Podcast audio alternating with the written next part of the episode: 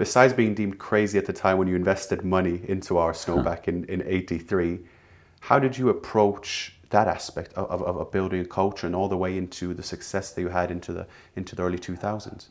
I, I think much depends on, the, on also the relationship. It's very important. The, the biggest decision a board of a football club has to do is to appoint the manager.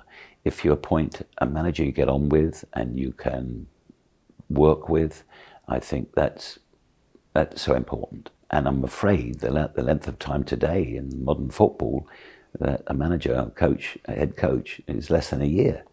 And so we would always try and understand a player, what they were like before we actually employed them. We wanted to know a lot about their background. We did a lot of due diligence on them. Otto Rehhagel, the esteemed uh, coach, he said that you have to win short term but plan long term. And you mentioned there in terms of managers not perhaps being given time and what have you, in that ever sought balance between the two, how does how does one navigate that as a as a chairman, as an owner?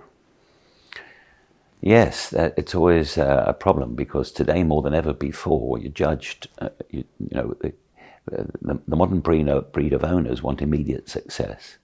And that's not easy. It's not as simple as just turning the tap and getting hot water. You know, a team evolves. I mean, if you have a look at the way the Arsenal team is evolving at the moment, I mean, it's very exciting. And um, to get that group together is very, very clever management.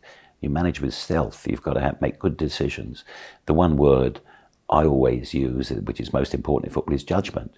You know, when when a manager has to decide is he going to buy a player or sell a player, he's got to use his own judgment, and he'll be in the end that will determine whether he stays or goes, because he'll be, he'll be judged on his results. It's a, it's a, pretty ruthless business. Indeed, very, very, very tough indeed. Um, and I can only imagine the consumption of that as well on a on an hourly, if not minute basis. How did you deal with that constant thinking, deliberation upon how to run a club? Because it must be yeah. rather testing. Yeah. Uh, well, firstly, I, you know, I'm a fan. I think, and that's important. And it bothers me when you've got owners coming in who don't really understand the game. And um, obviously, they learn. And there's two, there's two breed of owners these days. You know, one is like myself, a passionate fan who put my money where my heart was. The other put their money in and then their heart follows afterwards.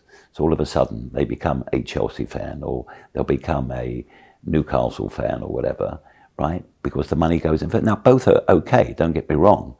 But in my case, I was, I started going when I was seven, eight years of age, going to Arsenal. So I was a devoted fan. So for me to be elevated into the boardroom, to be in a position of making a decision was phenomenal for me. I mean, I, it was difficult to understand.